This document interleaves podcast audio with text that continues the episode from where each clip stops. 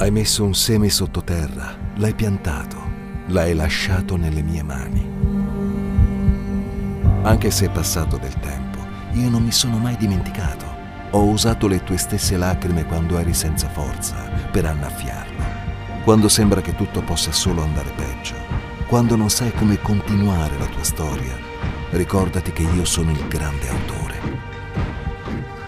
Quando sembra che tutto sia al buio, ricordati che io sono luce. Continua a fidarti. In tutto questo tempo non sei stato sepolto, ma piantato. Ora è arrivato il momento di sbocciare. Questo è il tempo della tua ricompensa.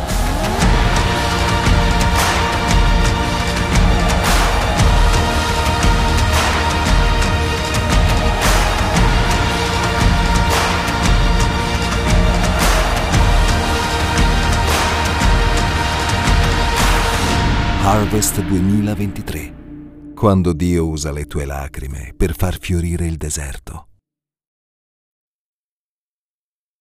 Bene, io oggi voglio eh, parlarvi proprio di mh, quello che Dio ha messo nel mio cuore e voglio parlarvi di Lui, del Re dei Re. Mm? Che bello, quando sentiamo proprio questo, questa, questa, visione cristocentrica, questa cosa stupenda della, della, della sua figura nella nostra vita. Io, eh, è un periodo in cui sono, mm, come dire, molto, molto innamorata di Gesù. Sapete che ci sono dei periodi un po' particolari, ognuno di noi li passa, no? E poi ci sono dei periodi in cui tu sei, sei più, proprio piena, piena, succede qualcosa e tu sei piena. E, ehm, e abbiamo sentito come essere, eh, eh, eh, volersi innamorare di Gesù è qualcosa che tu a volte devi ricercare, perché la tua carne vorrebbe che tu fossi un po' più tranquillo, un po' mite, non, è, non esagerata. La tua carne ti grida ogni volta che tu ti esageri nell'innamoramento, ti dice stai un po' calma. Mm?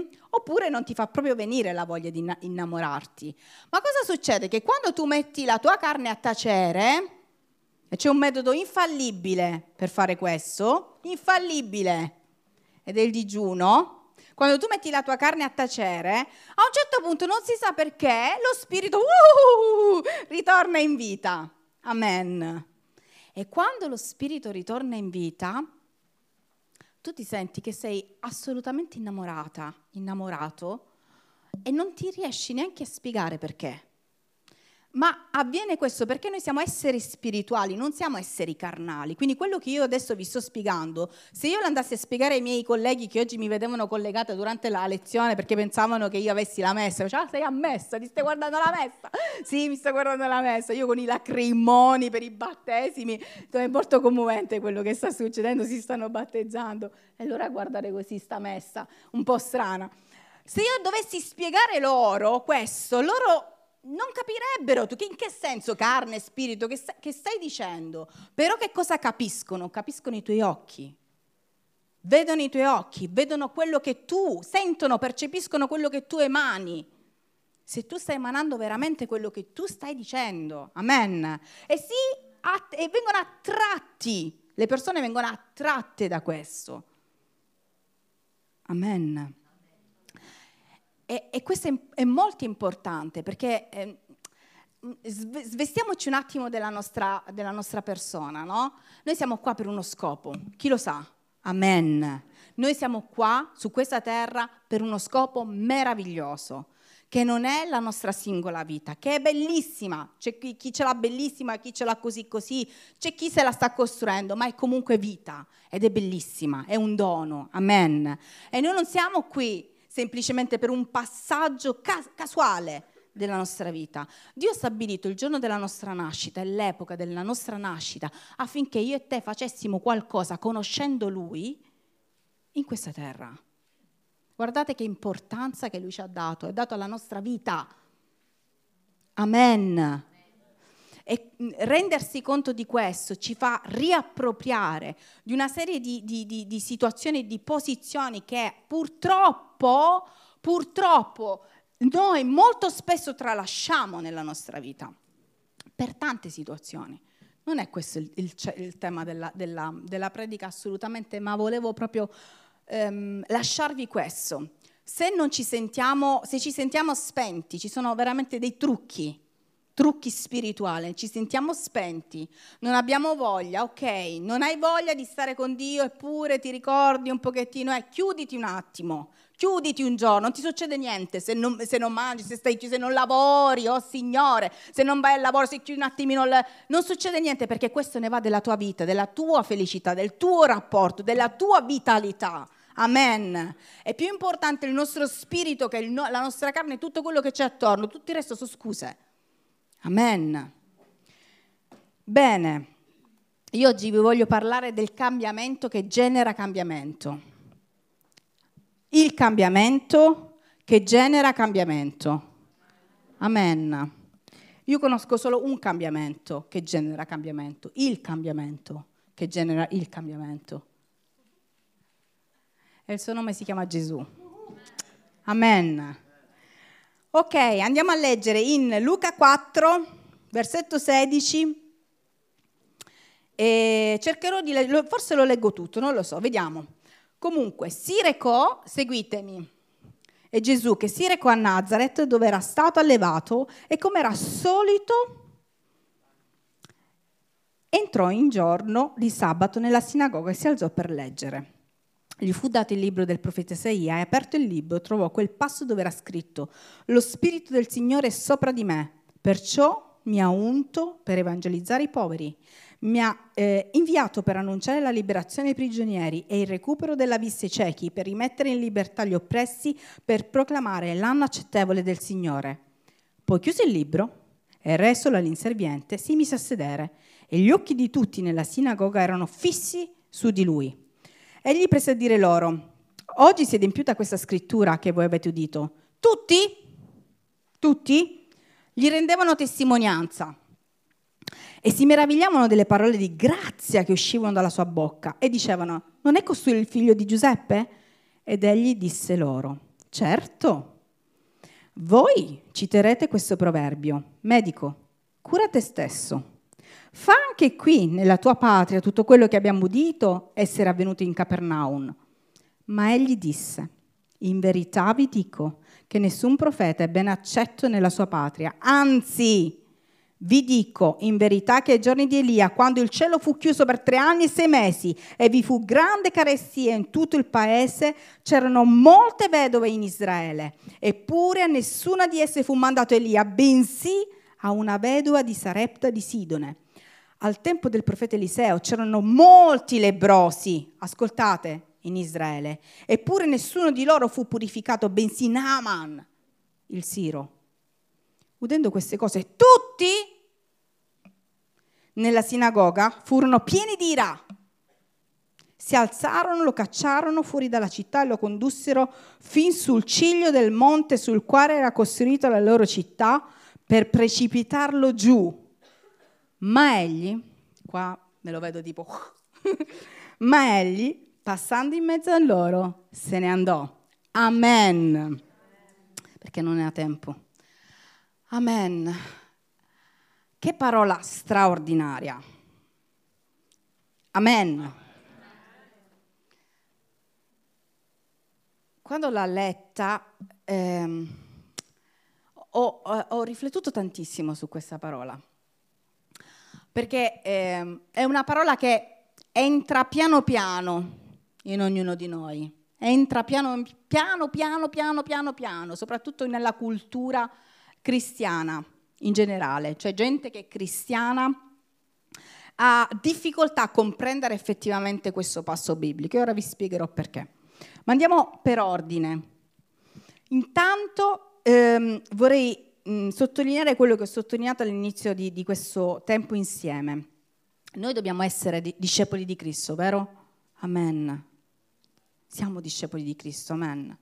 E per essere discepoli di Cristo e poterci appropriare di questo, noi dobbiamo effettivamente fare quello che lui ci insegna a fare. E, vi sfido proprio a leggere la parola in questo senso. Il Signore Gesù che cosa fece? Il Signore Gesù che cosa pensa di questa cosa in ogni cosa della nostra vita?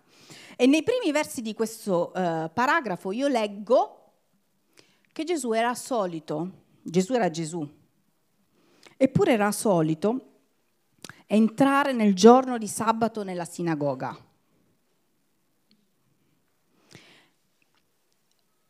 E una prima riflessione proprio mi sta uh, uh, molto a cuore, perché è un tempo in cui noi tendiamo ad essere, come dicevo prima, molto lontani da quelli che sono i luoghi che Dio ha stabilito affinché il suo popolo stia. Ci sono dei luoghi buoni, dei luoghi meno buoni e lo stare insieme nella casa di Dio, che in questo caso era la sinagoga dove si, si creava si, opportunità di discussione della parola di Dio, è uno dei luoghi migliori dove poter stare. Amen. E lui ci insegna che lui si recava abitualmente ed era il re dei re, il Signore dei Signori, il Figlio di Dio, la parola.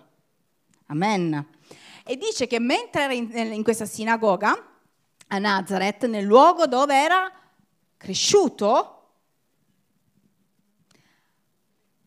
il, eh, probabilmente il, um, eh, il, capo della sinagoga lo invitò a leggere. Non era Gesù il capo, eh? era uno di loro. Allora lo invitarono a leggere Gesù si alzò, dice la parola di Dio. Oggi voglio dare delle nozioni anche di fisicità spirituale. Quando ci si alza, perché Gesù si alza per leggere si siede per parlare. Lo siete mai chiesto? Che la parola di Dio dice, si alzò per leggere e si sedette per parlare. C'è un rispetto e una riverenza che Gesù ci sta insegnando con, queste, con questa gestualità di fronte alla presenza di Dio, alla parola di Dio. Lui stesso si alza.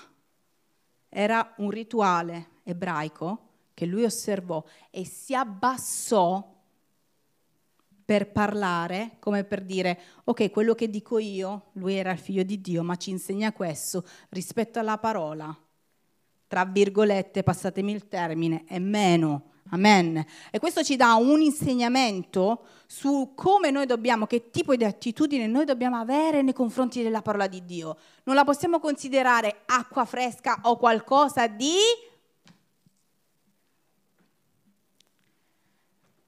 normale qualcosa di, aiutatemi col termine, abituale, banale, fa?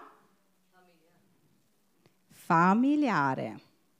Oggi arriveremo qua. Familiare. Quanti credono che, eh, che quante persone che sono sincere, eh, quante persone di noi qua in mezzo effettivamente non si stupiscono da tanto tempo?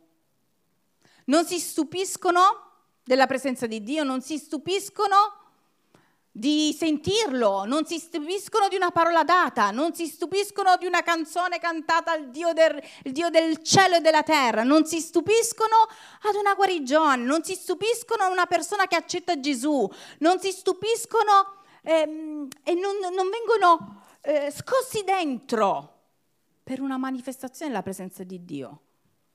Da quanto tempo? Amen, Alessandra, sono contenta. Amen. Perché vi dico questo? Perché c'è un grossissimo rischio nel quale noi stiamo cadendo, un rischio che potrebbe deviare completamente l'andamento della nostra vita e farci essere dei classici ehm, eh, accompagnatori della presenza di Dio, ma non gente che vive la presenza di Dio, gente che sta in mezzo alla presenza di Dio, ma gente che non porta la presenza di Dio, né tantomeno vive la presenza di Dio, perché vivere la presenza di Dio è diverso dal conoscere la presenza di Dio. Amen. Vivere la presenza di Dio, come Gesù in questo capitolo ci insegna e ci insegnerà stasera, è completamente diverso dall'ascoltare, stare e qualche volta, qualche volta vivere la presenza di Dio. Allora, che cosa succede? Che Gesù si alza e legge, gli danno questo rotolo, gli dicono leggi Isaia e lui papapam apre Isaia capitolo 61. 61. E legge questi versi. E li legge fino a questo punto specifico e non prosegue il, il, il versetto successivo, dice che eh, subito dopo per proclamare l'anno accettevole del Signore è il giorno del giudizio di Dio. Lui non lo legge questo verso, lui dà soltanto ai, ai presenti nella sinagoga una chiara eh, indicazione di quello che lui rappresenta adesso, l'anno di grazia. Che cos'è l'anno di grazia? Facciamo un po' di scuola biblica. Che cos'è l'anno di grazia? È l'anno spiritualmente che stiamo vivendo adesso, che si chiuderà quando?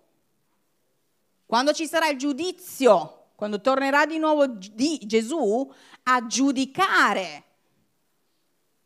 Ok? Quindi lui dice, ah, da questo momento in poi si è aperto l'anno di grazia. E cos'è questo anno di grazia? È un anno dove sono venuto a fare che cosa?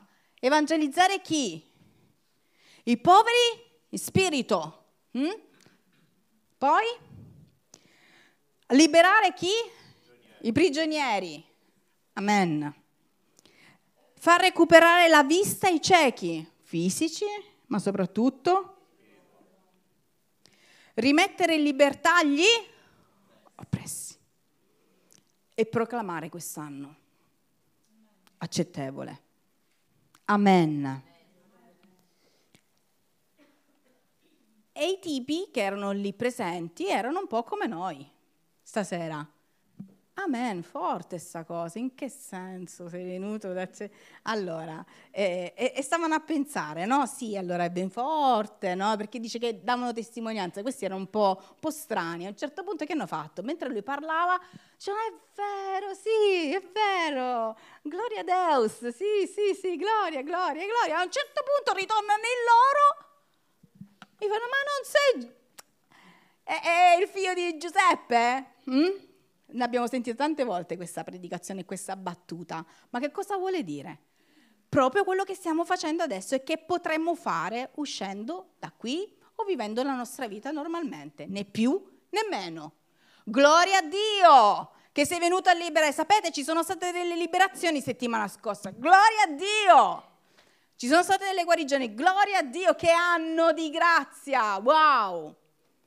E poi a un certo punto tutto succede una minima cosa nella nostra vita, ma neanche una minima cosa, ci alziamo il giorno successivo dal letto e il nostro super Gesù,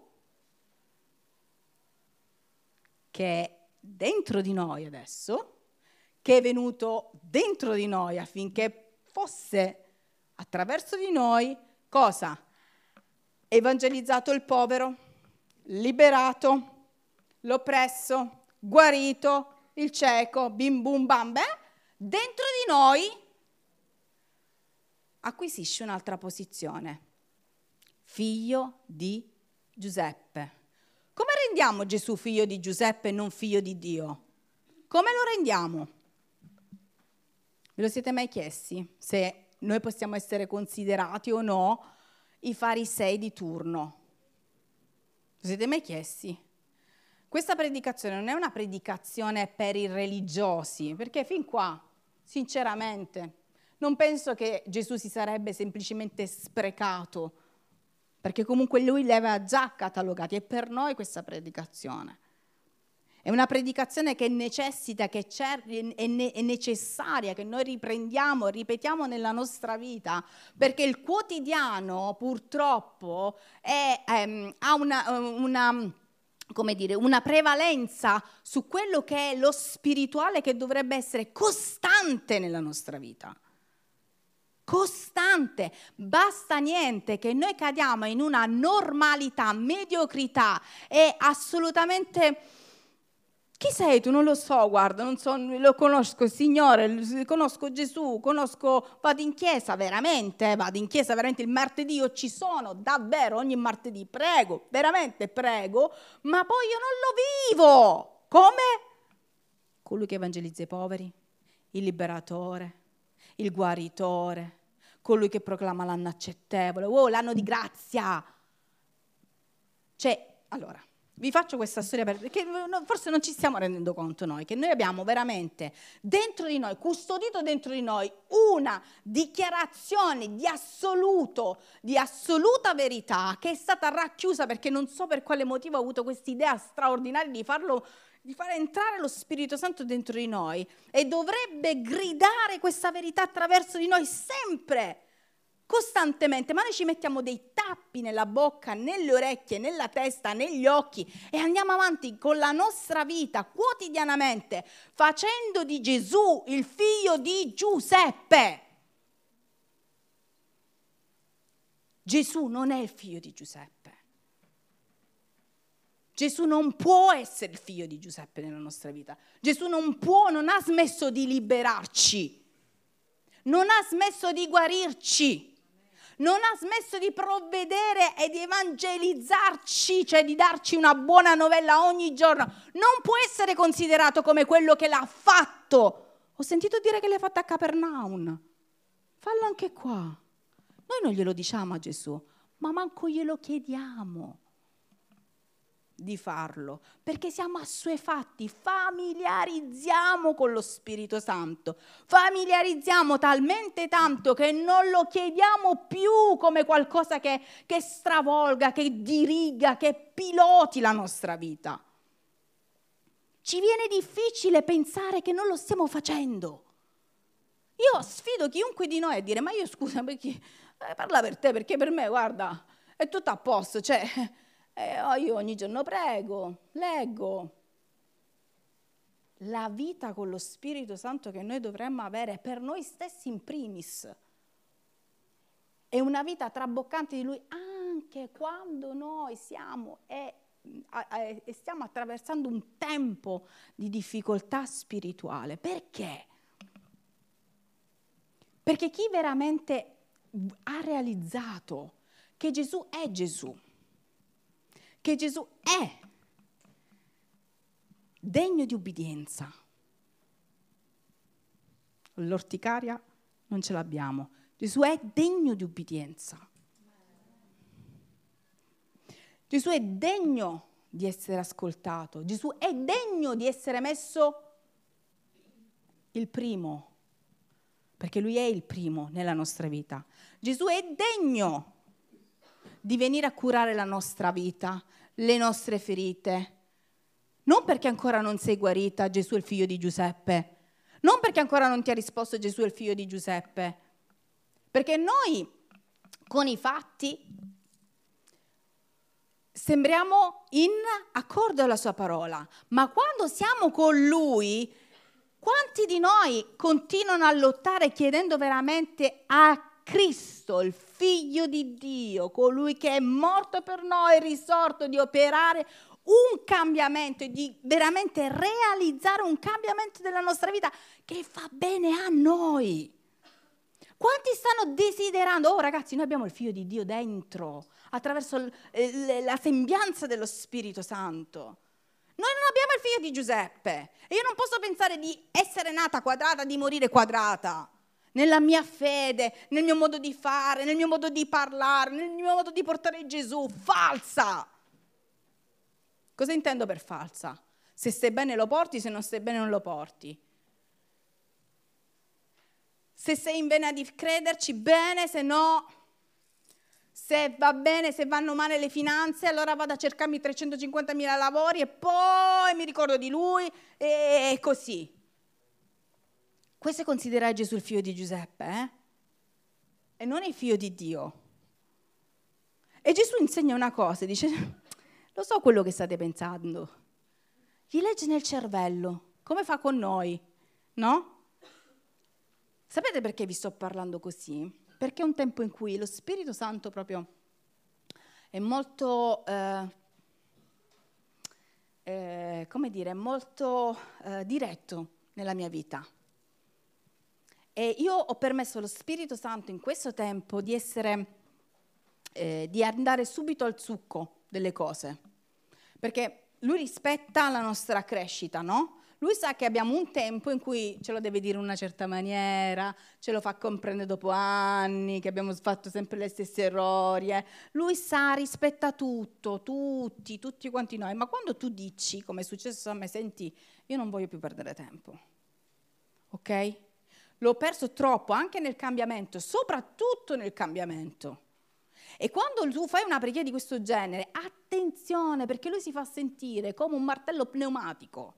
E quel martello pneumatico a un certo punto, siccome ti, ti, ti mena nel cervello, per spegnerlo, per spegnerlo devi andare e spegnere, quindi ti devi avvicinare. E molte volte dà fastidio sentire il, il martello pneumatico, e così è lo Spirito Santo. Quindi quando tu fai una preghiera di questo genere, aspettati che non sarà facile, ma siccome tu sei una persona coerente che ha deciso di rendere Cristo non il figlio di Giuseppe, ma rendere Cristo nella tua vita il figlio di Dio, ti abbassi e ti siedi.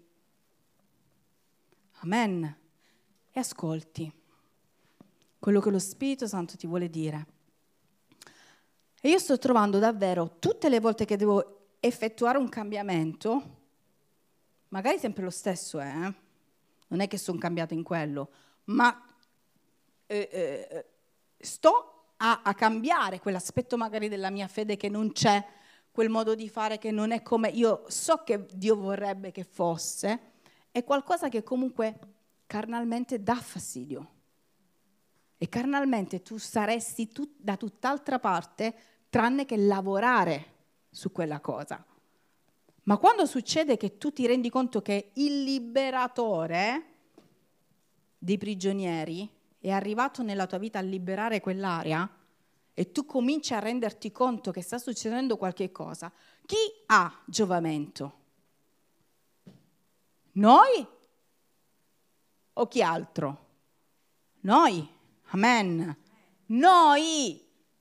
Tutto quello che Dio sta permettendo nella nostra vita tutta questa concretezza spirituale. Hai dichiarato che Gesù è il primo in assoluto nella tua vita, ti sta accadendo di tutto dove tu vorresti metterlo sempre secondo perché c'è sempre assilli, problemi, situazioni dove sono al di sopra di Gesù. Tu hai detto che lui deve essere il primo nella tua vita e lui ti sta insegnando a metterlo per primo.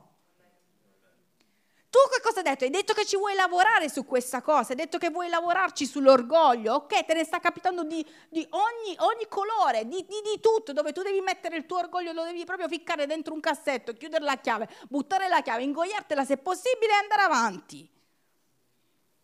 Se tu hai detto che Gesù è figlio di Giuseppe, allora va bene, che fai finta. Tranquillo ma se tu hai detto che Gesù è figlio di Dio e tu vuoi che questa situazione nella tua vita cambi, ragazzi, non è più tempo di far finta. Non è più tempo. L'anno accettevole sta per concludersi.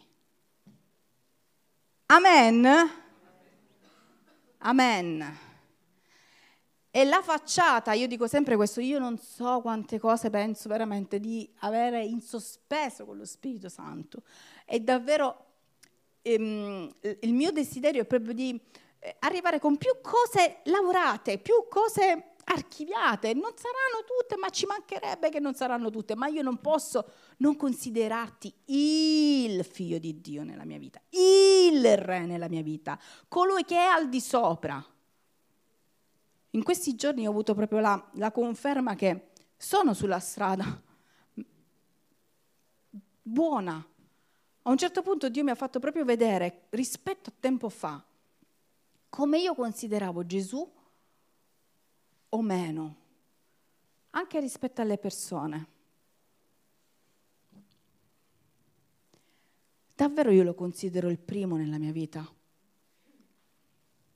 davvero io lo considero come il liberatore della mia vita. Davvero qualunque cosa accada o non accada, lui è sempre su. Non è Giuseppe, non è il figlio di Giuseppe. Io mi sono resa conto che non è il figlio di Giuseppe per me, ma ha un costo. Ha un costo di franchezza, di costanza, di voler essere più umili possibili, quando tu sai proprio che lì, su quell'aspetto, non lo sei. Arresa. Persone che hanno la volontà di avere tutto sotto controllo. Arresa. Arresa spirituale dove tu le cose ti sfuggono e tu non sai, tu dici ma com'è possibile? Gesù non è il figlio di Giuseppe. Gesù è il figlio di Dio. E lui è il controllo. E cosa dice?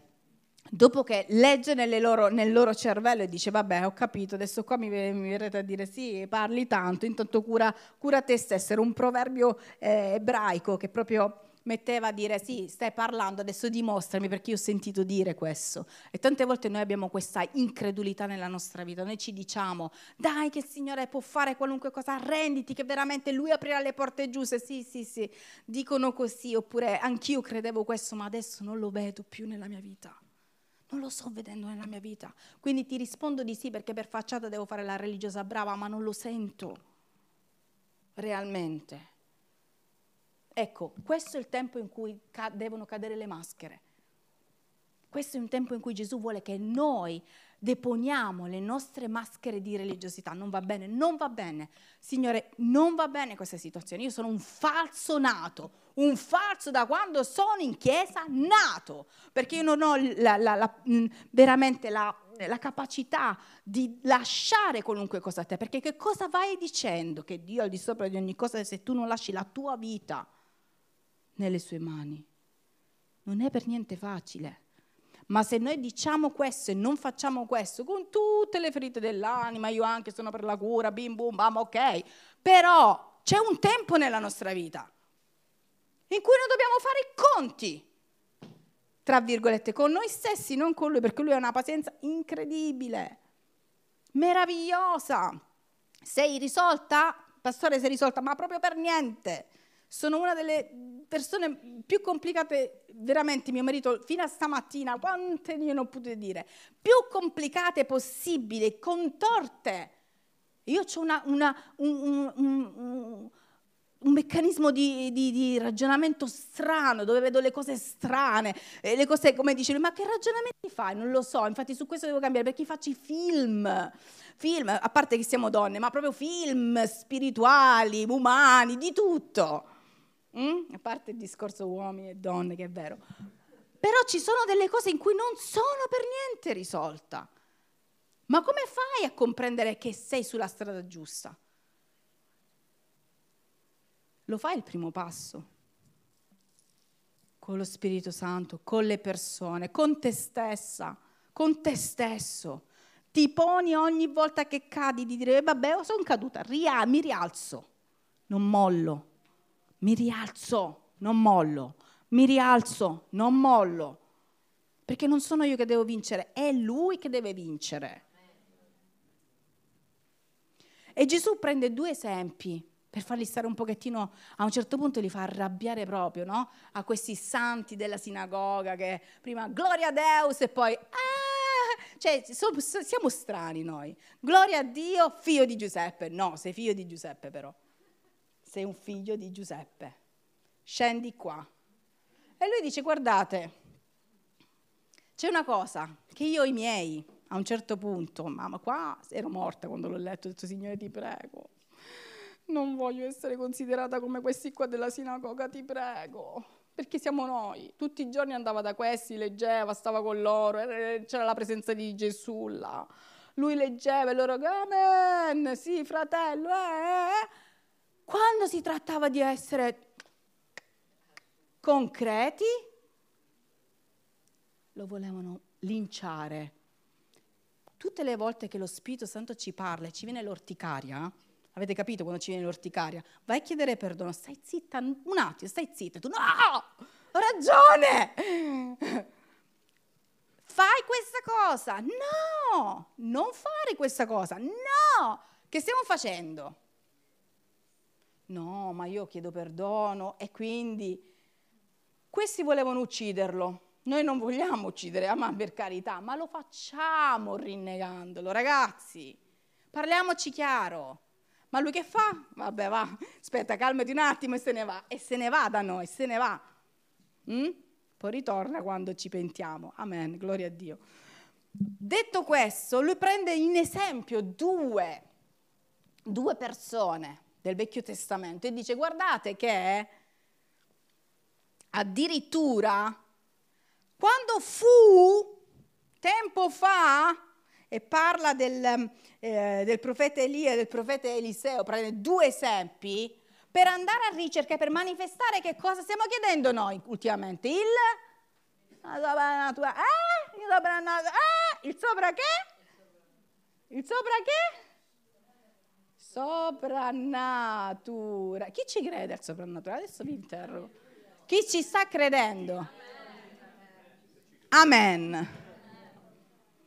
Allora Gesù si ferma un attimo e fa, allora ragazzi, chi ci sta credendo al soprannaturale nella sinagoga? No, perché quando io ho dovuto manifestare il soprannaturale, cioè mio padre ha dovuto manifestare il soprannaturale, in chiesa non ne ha trovato uno. E allora sapete che ha dovuto fare mio padre? È andato fuori ed è andato da una donna, da un pagano, nonché lebroso.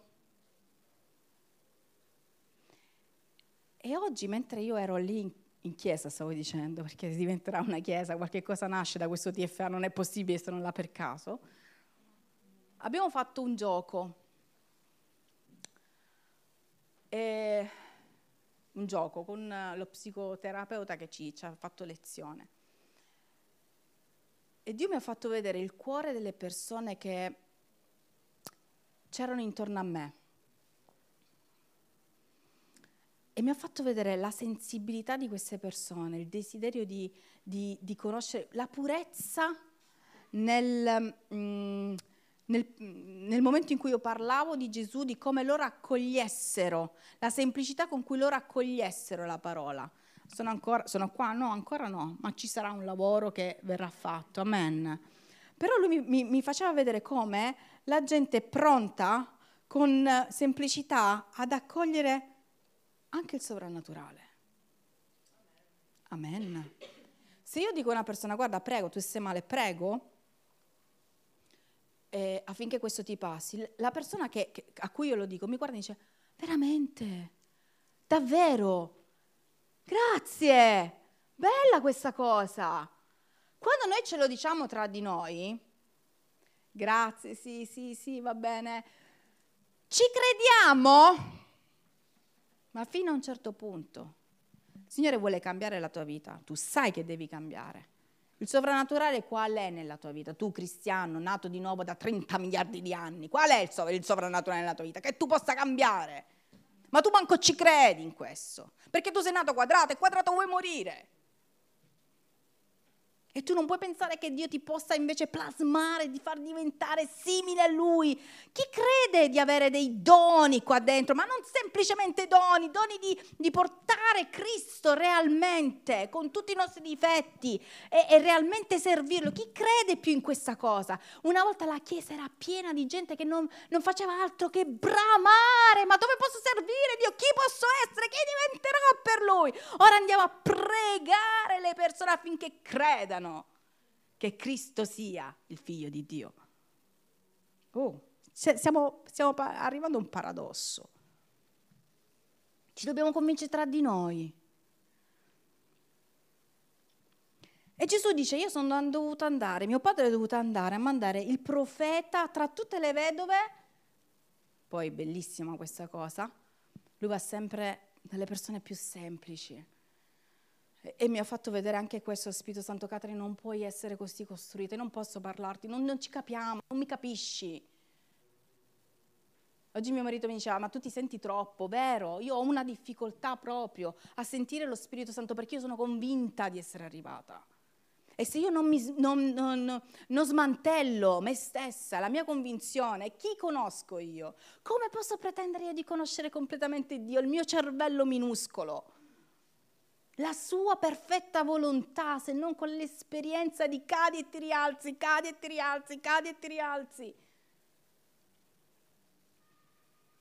Smontiamoci delle volte. E che cosa succede? Che lui dice, io sono dovuta andare a cercare una, una donna che era nella miseria più totale, che stava per morire, addirittura quando il profeta si presentò da lei, disse, senti, fammi a prendere un po' d'acqua, sì, vado. Guarda come era smontata e umile. Sta per morire con suo figlio e arriva un, un, estraneo nella sua vita, un'autorità nella sua vita e lei si mette al servizio e dice che ti devo prendere l'acqua. Ma te ti prendo l'acqua. E anche una focaccia. Le cose incomprensibili di Dio. Appena ci manda una cosa incomprensibile. E perché? E perché a me? E non vedi che già sono combinata come sono combinata? Eppure ti devo fare questo favore? E per favore, tra un poco muoio. Lei che fa? Allora guarda, la situazione è questa, io sto per morire con mio figlio, sincera. Ora ci facciamo una focaccia, la mangiamo e tra qualche giorno moriamo. Non è che ho, la volevo fare come ultimo desiderio di mio figlio. E lui dice, vai, perché c'è scritto che non finirà la farina nell'olio finché tu ne avrai bisogno. Se tu farai quello che io ti sto chiedendo di fare, lei che fa? Ripetete come questa parola. Ubbidisce. Per il cambiamento ci vuole obbedienza. Lui entra in casa nostra se noi comprendiamo il suo linguaggio, il suo linguaggio ha a che fare con l'ubbidienza, l'ubbidienza non ha a che fare con la nostra carne, assolutamente. È un altro livello. Ed è il livello dello spirito. E quando Gesù trova persone ubbidienti, lui abbonda. Lui abbonda. Lui va oltre. Il problema è che noi ci limitiamo a quando lui entra a casa nostra e noi non vediamo le cose come le vede lui, non le comprendiamo e non le vogliamo comprendere. Perché lui poteva anche, lei poteva anche chiudere la porta e dire scusami, ma siamo già con questo problema della miseria economica, non ti mettere pure tu, con queste richieste assurde, ci vediamo un altro giorno, l'acqua te la do, però vai. E Gesù cita un altro, ma io lo, lo amo troppo, veramente è fantastica la sua parola, è straordinaria. E lui cita il profeta Eliseo che guarisce questo funzionario, ma poi qua è una storia straordinaria, straordinaria. Un funzionario della Siria che era stato un combattente valoroso, ma a un certo punto che succede? Come può succedere a tutti noi? È per una vita, fai sempre bravo, bravissimo, cioè ti arriva quella disgrazia, t'ammali, nessuno ti vuole più con sé, questo era il lebroso. E tutto quello che tu hai fatto in un attimo è cancellato. Ferite di ingiustizia, di riconoscenza, arriva la lebbra, e nessuno vuole stare con te. Ma questo servo, questo ufficiale, questa persona che è abituata ad essere come? Ubbidiente? Ascolta una ragazzina, una ragazzina, un'altra donna. Sapete che le donne nella Bibbia si dice che all'epoca erano come gli animali, no? anim- gli schiavi, gli animali, le donne erano paragonate, quindi niente. Lui ascolta chi? Una bambina, una ragazzina. Noi quando arrivano le persone ci danno delle profezie, delle parole, una, un incoraggiamento, quasi quasi lo schifiamo. Oh, scusate la, la gestualità. Come ci stiamo approcciando al Re dei Re, al Signore dei Signori, alla Sua parola, alle sue, alle sue parole per la nostra vita? Nama dice che ascoltò questa bambina che disse, sai che c'è? Probabilmente, e io conosco un profeta che può guarirti. E Naaman che fa? Va dal re. Ragazzi, quando arriva la parola di Dio, il Signore mi dice, io sono capace di scatenare e di far sì che addirittura quelli che sono i governatori delle nazioni, per una mia parola ti servano. E noi non crediamo manco a queste cose. Naaman va dal suo re e dice, senti, ho saputo da lontano, immagino questa scena, vedi che ho saputo che c'è un profeta che forse mi può guarire. Ricordati che tutto quello che tu fai nella vita, lui aveva seminato bene, prima o poi torna. E il, e il re, impietosito, impietositosi di che cosa fece? Andò, scrisse al re di Israele e disse, mandami, mandami, mandami il tuo, il tuo, eh, il tuo profeta. Dio scatena, Dio scatena. Quando vede un atteggiamento di ubbidienza, Dio scatena anche i re delle nazioni si fermano per servirci. E che cosa succede? Che Naaman com'era? Era, norma- eh, com'era? era normale, era una persona con un carattere normale? No, niente. Assolutamente. Dio non ha problemi col nostro modo di essere. Dio ha solo problemi quando noi ci ostiniamo a essere in un determinato modo. Che cosa succede? Che si presenta di fronte al profeta, il profeta dice fatti sette volte sto bagno che sarai guarito e lui fa no! E eh no così, eh, ho scatenato qua il re, eh, tu adesso mi dici una cosa così semplice? Guarda come ci ribelliamo. Viene fuori.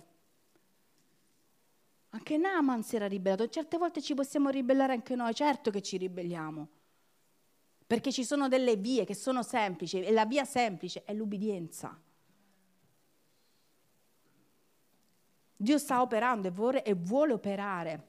Io dico sempre questo, è inutile che ci riempiamo la bocca, sono i fatti che dimostrano se noi veramente lo consideriamo primo nella nostra vita, primo nella nostra vita.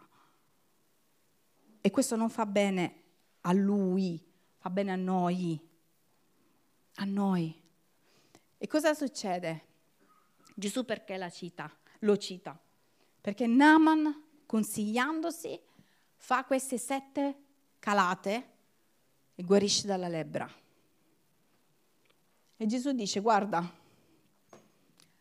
non ne ho trovato uno in chiesa così. Gesù non ha problemi con quelli che dicono no, no, non lo voglio fare, io sono una di quelle che sempre gli dice sempre no. Io sono una di quelle che per posizione, adesso sto un po' cambiando, ma per posizione la mia prima risposta è no. La seconda è vai e vado, con la coda tra le gambe, vado. Poi quando vedo così faccio perché? E lo faccio anche, ho dovuto lavorare anche con le mie autorità su questo.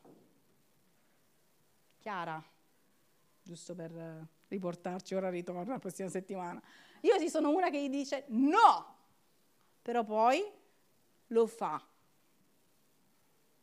E su questo mi rispecchio tanto, perché io dico, bisogna anche iniziare un attimo a elevarsi, no? a imparare ad essere invece un po' più ubbidienti da subito.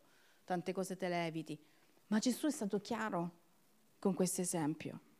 Ragazzi, io ho bisogno, per manifestarmi, il sovrannaturale, tutto quello che è il potente, la potente manifestazione di Gesù, non è venuto qua perché, eh, faccio l'esempio della scuola, perché la scuola rimanga così com'è.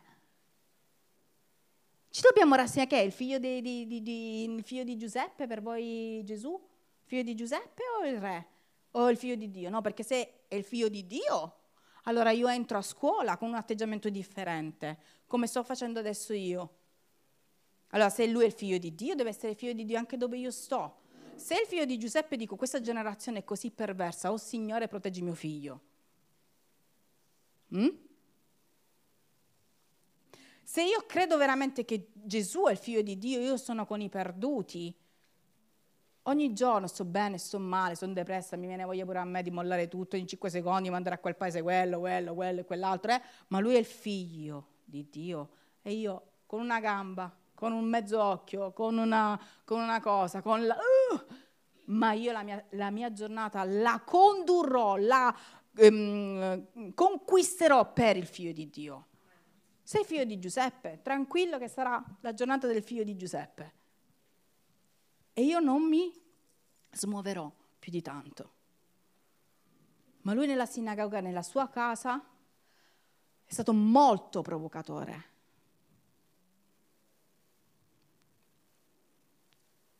E infatti non l'hanno capito. Ma Gesù cosa ha detto che è venuto a fare in questo mondo? Lui è venuto a dividere. Lui è venuto ad essere veramente... Io mi rendo conto che ehm, a volte è, è, dura da comprendere questa cosa, perché i primi che non facciamo la divisione tra bianco e nero siamo noi. Però io voglio che questo avvenga, io, io voglio che avvenga personalmente in ogni nostra singola vita. Oggi il professore ci ha fatto un esempio e ci ha detto, mettete il caso che ehm, l'Agenzia delle Entrate vi desse per due anni, senza che voi lo meritaste, 500 euro di bonifico. Mm? Facciamo finta che l'Agenzia delle Entrate è impazzita. Ci dà questi 500 euro a noi zitti per due anni. A un certo punto l'Agenzia delle Entrate dice, alt, ti chiamo, attento che eh, da questo momento in poi io non ti farò nessun bonifico più, perché mi sono sbagliata, ma non ti faccio, non te li richiedi indietro i soldi, eh? Stai tranquillo, non te li richiedi indietro, quindi un'agenzia delle entrate assurda, non, te, non vai in galera, non ti preoccupare, quello che è stato, tranquillo, ma devo modificare questa cosa. Mm?